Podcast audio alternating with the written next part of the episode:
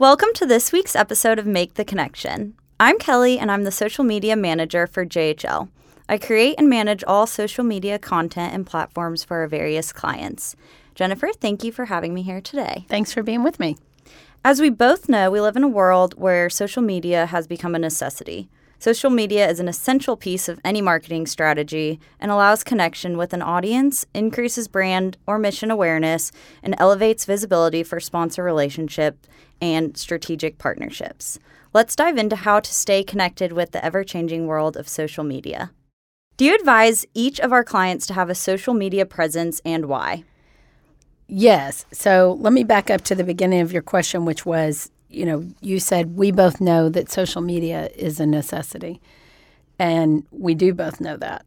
I think what's interesting about a lot of our clients, uh, and frankly, whether it's a public affairs related client or a event related client, is I don't know that everyone understands the necessity of social media yet. Even it's almost 2020, um, even in 2019. So I actually think that one of the most important things is just people being willing to understand that social media engagement and a presence, a digital presence, it's uh, very thoughtfully curated.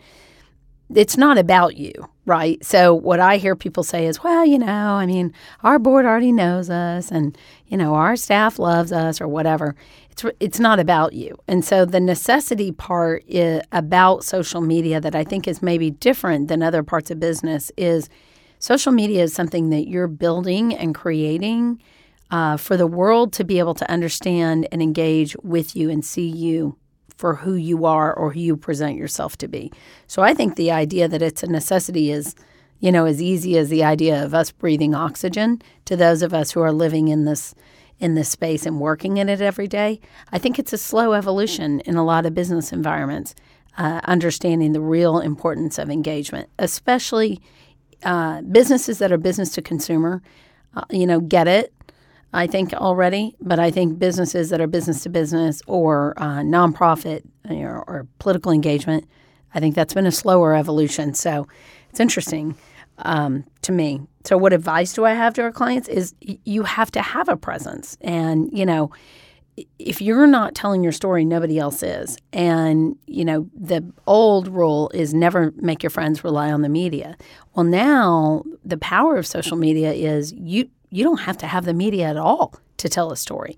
You can build a brand of who you are, who you're connected to, sponsors, board members celebrity endorsers, whatever that might be, grassroots in a political space, all through a digital engagement strategy, uh, all from you know sitting behind a computer versus having to go out and court the media and hope they write the story you way you want it. So I think it's an absolute necessity, and what we tell our clients is it's a tool, and so use it. So going off of, you know, making sure all of our clients have a social media presence, how do you recommend to those organizations how to staff for social media engagement? So I think staffing for digital engagement is uh, it, it depends, right? Depends on the client, depends on what they're trying to achieve. It is no longer acceptable that this is the intern's part-time role at any organization. So, you know, what I tell our clients is you guys either need to have somebody that wakes up every single day internally thinking about uh, engaging in social media, monitoring what people are saying back to you on social media, um, responding. If there's criticisms or critiques or things that are better left uh, handled offline, then take that conversation offline. But you've got to be alert and paying attention online to even know it. Uh, and so, if you can't do that internally with a with a staff member, then you need to outsource it and hire somebody who can do it. So, you know, we certainly do that. You do that uh, at JHL for some of our clients. And it's just like when I started my business, people used to say, Oh man, I, I know I need a website, but they're like $10,000. And I just, I don't have $10,000 to create a website. I think people are still in their head think that engaging in the social media space has to be, you know, tens of thousands of dollars. And they don't understand that you know it doesn't have to be you can you can be thoughtful about it do organic content um, and and really not have to spend a ton of money. But you can't staff it with interns. You can't turn it on and turn it off. You can't um, build it up and let it go. It is something that you must curate what's happening and then you must continue to curate what's happening. And that's why it has to be a key member of your staff or a key member of a consulting team you're working with because they have to understand the intricacies of your business or your nonprofit or your political effort so that they can make sure to be paying attention to the nuances of what, what content's being posted, when, how they're connecting to a sponsor or whatever uh, in a very thoughtful way. So, going off, um, you mentioned sponsors. So, social media is a great way to engage those sponsors, um, a target audience, and raise awareness for the mission if it is a nonprofit. What kind of content should nonprofits be sharing, and what does strong and engaging content look like? Well, it's a great question. So, what I hear a lot from sponsors, and I'll, I'll, I'll speak to the nonprofit side of things. What we hear a lot from sponsors is, you know, don't just put my logo on a sponsor board. That's not valuable to me. You know, I don't get anything out of that. Don't just stick my logo on a program at an event. That's one and done. It's a finite set of eyes. It's one moment in time. It may or may not be seen and it gets thrown away. So, sponsors, you know, sponsorship dollars are ever more competitive to get, to recruit, and then to retain. So just because someone sponsors, you know, once doesn't mean they remain engaged with an organization. Social media puts the power in your hands in a nonprofit's hands to create a relationship, which I use kind of in air quotes, with a sponsor in a space where they can get uh, recognition in an amplified way. So, sure, create a host board and put it up at an event, of course, list them in the program. But what are you doing to connect with them on social media? Maybe you are doing a thank you shout out. Maybe you have a client, uh, you know, that maybe your nonprofit serves, and that client goes by and visits with the leadership at that corporate headquarters. Take those pictures, show that leadership engaging with your client, put that on your social media. So, really curating that content to think through, you know, it's do unto others as you would have others do unto you, which you know, frankly works pretty well across most of life. Uh, it's the same is true here. So if you're a sponsor and you want to see that connection and that engagement, then you want to see it in a really organic way. Again, don't just be like, thank you to so and so with a logo, but you know, take it one step further. Um, and then the the beauty of, of social media is you can do it more than once. It doesn't cost you a ton of money. And what begins to happen is you begin to see the sponsor share that content. Now they've connected themselves to you, your mission. They're helping amplify your story. So um, it's a snowball effect in a positive way if you're if you're thoughtful about how to do it. So as it relates to what kind of content to be sharing, you know, what we work on internally at JHL and what we talk to our clients is it's a balance. Some of it needs to be very fact based, right? No, this is something you should know. Here's something happening in our society and why this organization is a part of the solution, for example. So that's kind of thought leader content. And some of that is good, but nobody wants to be lectured to all the time. So, you know, you've got to have a little bit of a balance between that. And then maybe it's uh, humanizing an organization. You know, something that I've seen on our own JHL social media is when we do a meet Kelly, she's a team member and she manages our digital and social media. We get great engagement off of that. When we do a, you know, here's Jennifer and Jessica ringing the bell because we just hit a big milestone. We get great engagement off that because it's the human side of us. And people are interested in the story. Everything is about the story and and you can tell that story. You can build that story. So i think you can humanize your own leadership. I think you can recognize you know your sponsorship. And then i think you can find a way to distinguish yourself as an opinion leader as a thought leader in a space where you need to be a thought leader that makes people want to be invested in you. So um, so you can do all that if you're very thoughtful about layering out a content calendar and what you want to see done and how you want to see it done any organization is going to have a variety of followers on their social channels, um, whether it's clients, employees, board members, sponsors, or even competitors. So, how does an organization proactively recruit the audience they want? And do you have any advice on best practices to grow your digital reach? There, there's lots of different ways to go about it. Budget, of course, um, is often something to think about. But if if there is budget and there's a willingness to spend some money, then you can you know take all sorts of different lists of contacts, whether it's board, former board, donors, um, maybe community partners, volunteer lists, whatever. uh, and you can build an audience and build what they call is look-alike audience, and really, you know, reach them in a in a faster way than just sort of organically hoping folks see you out there. Another way to build an audience is to be active. So it's not about turning on a social media page, popping up a post, and letting it go, but it's about engaging with those who you want to engage back with you. So that, again, going back to that staffing, that's somebody that understands the vision of who are we trying to connect with, what is the message we're trying to communicate, how are we going to do that. Then that person sitting there with that knowledge in their noggin and they're making those connections and building those audiences. So it's about engaging, especially Twitter. You know, it's about engaging, retweeting, connecting back, commenting back, those kinds of things. And then, you know, other platforms, depending on which platform, maybe it's about building and curating those lists. And then you have to keep them. So you can't just go out and kind of, again, going back to content, content is king. So you can't you can't simply recruit them to like your page and then kind of let it go what you want to be doing is recruiting them and then and then engaging with them. And something I also want to talk about is quality versus quantity in likes.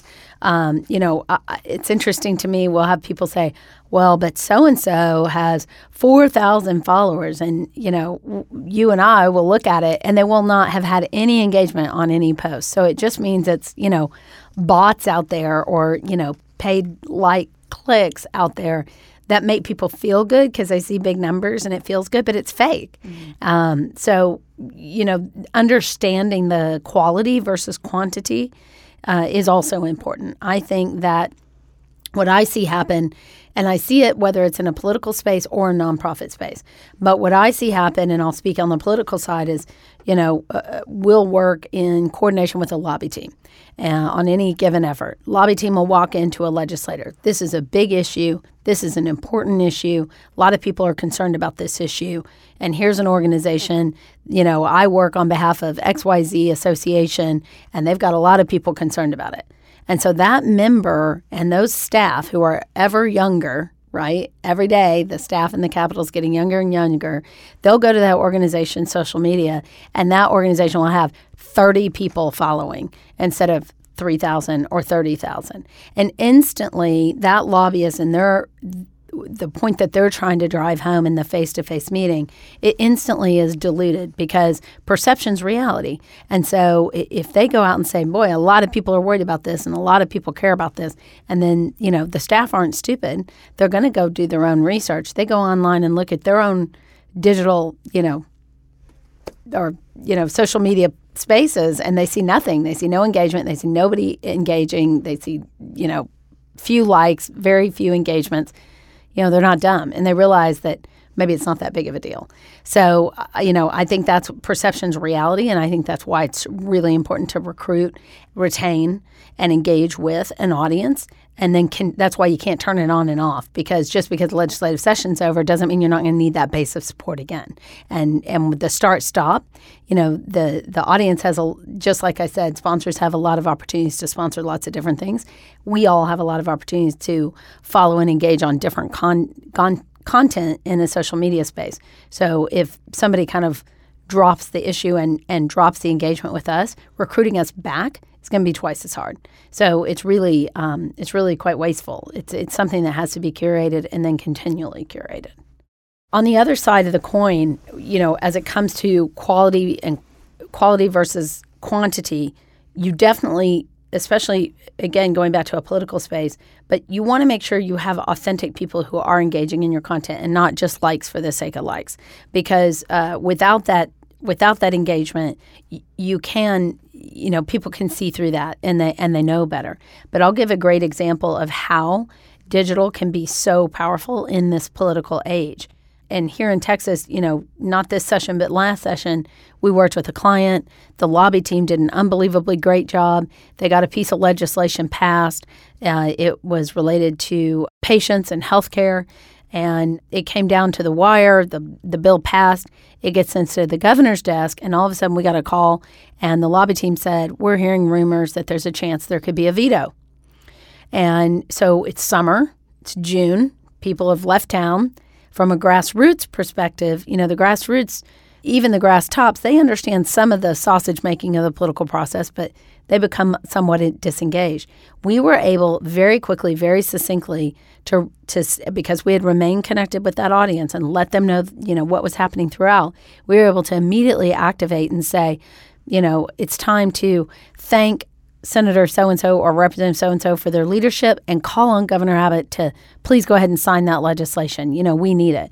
And we were able to very quickly activate the grassroots through the social media space and encourage the governor to go ahead and sign that legislation and counteract any pressure he was getting from the other side. And we were successful. And uh, it was it was not expensive to do, but it because we had been thoughtful about building and engaging in that audience throughout, we had them there when we needed them, and and it made all the difference. So you touched on this a little bit with the last question, but in addition to, you know, the regularly scheduled content about the mission, nonprofits are also promoting their events throughout the year. So how do you suggest that they balance various messaging priorities into the overall marketing strategy for the entire year? Well, it's tough, right? Because it's not one size fits all. And, you know, maybe they have an event that is designed to attract a grassroots base and it's a lower dollar event. Then they have a higher dollar event. That's where they really need to make all their money. Uh, then they want to articulate their mission.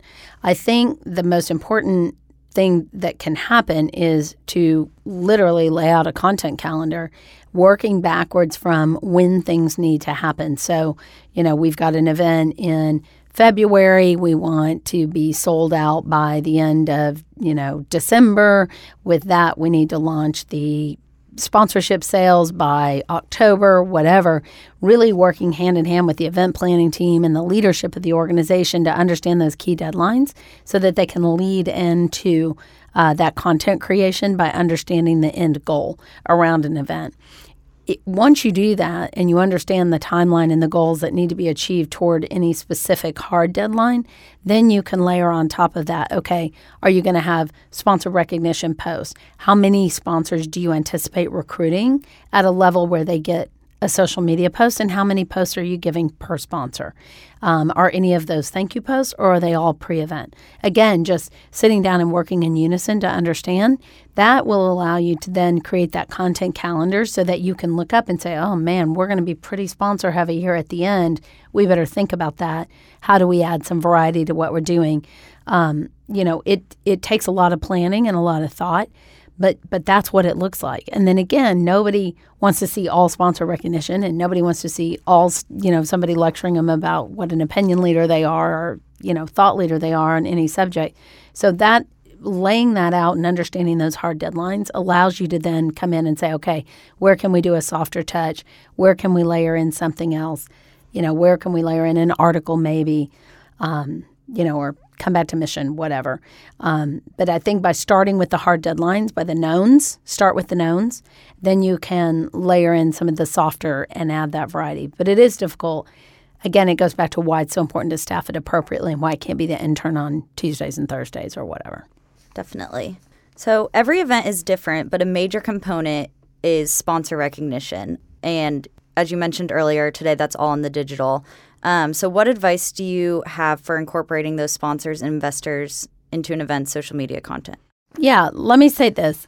So, especially corporate sponsors, they're looking for engagement too. So, if you can become a resource so that their marketing team or their community affairs team can see your nonprofit as a partner to help them build the brand of who they want to be in the community by being connected to you, then that's a win win for both of you.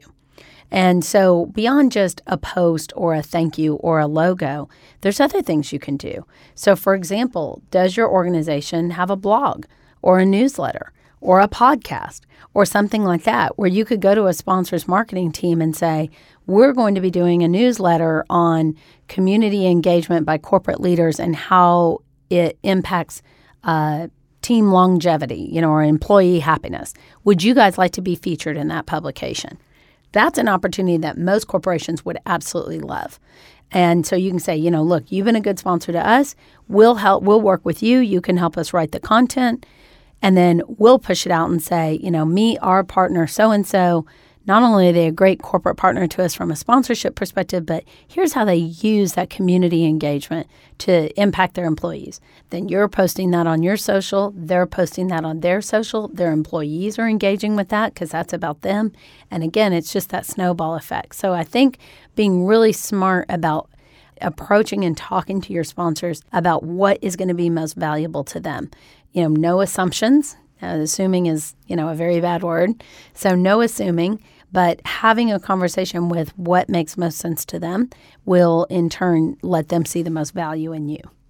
Consistency is key. We always encourage our clients to maintain the same hashtags and branding leading up to the event, but it's just as important to be active and consistent during the event. What two or three pieces of advice do you have for digital engagement on site? And also, how can hashtags or other tactics benefit the organization's social media platforms? So, on site is an interesting question. You know, I had this conversation oh, a week or two ago at Art of the Gala when we had the gentleman from UT Athletics over and they were talking about, you know, creating Bevo Boulevard and Longhorn City Limits. And I said, you know, how important is it to be paying attention to social media throughout the day when you have an event going on? And, um, you know, the answer is critical. Critical. You know, gone are the days where somebody says, Hey, Kelly, I noticed the bathroom's out of toilet paper. You know, now they say, Hey, at Kelly JHL, you know, this event's terrible at ACL. There's no toilet paper in the bathroom, right? I mean, nobody just is civil about these things mm-hmm. anymore. So everything from, you know, toilet paper in the bathroom to, you know, we had this is a real life example. We had a client at their event in the middle of their gala, biggest fundraiser of the year. Um, their their video, their mission video playing in front of a room full of people, and a member of the audience took offense to what they saw in the video and tweeted about it instead of reaching out to a staff member, getting up and coming to the registration table and talking about that to somebody. The person in the audience, 500 people in the room, events in the middle of the event, staff is all hands on deck with the event. And thank goodness that client had someone monitoring social media and they saw that tweet. And so they came to me and said, What do we do? I said, That's a conversation for offline. So they responded back and said, you know, thank you for bringing this to our attention. We look forward to discussing it with you in person. And so they immediately were able to handle that and move it offline. Now, if they had not had someone paying specific attention to what was happening in that digital space, you know, that could have snowballed. That person's opinion could have, you know, been amplified by other people. So it was an opportunity where things could have gone really bad. Um, they they handled it and, it and it turned out to be just fine. That the piece of advice I have within that story is not just to have someone monitoring the social media, but it's also to have someone monitoring. Again, this is not the intern's job. Um, have someone monitoring that social media that has the ability to understand the level of uh, escalation of what's just happened. So that person, in, for in this example, sent that tweet that person had like 12 people following them on Twitter. So, had the organization overreacted, you know, they could have created their own problem. So, by simply immediately moving it offline, finding that person in the audience and dealing with it, you know, it it was handled. But it's also important to have somebody that understands like is this a person with 12 people following them on Twitter? Don't panic, just go handle it. But but having that that um, crisis communication, if you will, or or at least that immediate attention strategy in place for an event is absolutely critical. Now, let's talk about the other side, right? The happy side of social media. The happy side of social media is um, people want what other people want. So you can use social media to create FOMO and build something that to the outside world looks amazing. And so what I have seen happen often is you know beautiful pictures and people laughing and people are engaged and great looking wine and you know oh that music looks fun. And so you're putting these beautiful images out and and connecting you know throughout an event in real time. And people that aren't there are going oh man I got to be there next year. Oh I was so sad to miss it. And they're watching what's happening. And you're creating that FOMO so that when the organization goes out to start selling for next year you know, they've got that engagement. The other thing they can do is take that engagement and report it back to their sponsors. You know, here's another measure of success we're able to show you for the dollars you invested. Not only do you invest your dollars in us and we're able to achieve our goal as an organization by your funding, but you invest your dollars in us and here's the amplification that happened through the social media space. So, so very, very important and from the positive perspective to build and create that FOMO, build and create those Instagram moments, build and create um, you know, tell your audience how to engage with you on social. Don't make your social handles a secret. Don't make your hashtag a secret. Put it out there so people and encourage people to to use it and to engage with you in a social space. And then on the other side, bad things will happen. Um, you know, everyone's human, but if you ha- if you handle them quickly and and swiftly, then often you know you can de-escalate a situation. But you can't do that if you're not watching it. So you know, you ask about hashtags and branding leading into an event. I think consistency is key. I see this changing, but I do still sometimes see people kind of like overly hashtagging because they think it's funny or whatever, and that's fine. Um, but the reality is, if you're looking to create something that you can make trend, uh, you know, on Twitter or whatever, then you've got to build up the, the brand identity of that hashtag with you or with your event. So consistency is key and continuing, you know, as an organization to use it, continuing as an organization to put it in front of your attendees, your sponsors, your board, ex- your volunteers, et cetera, uh, is very important.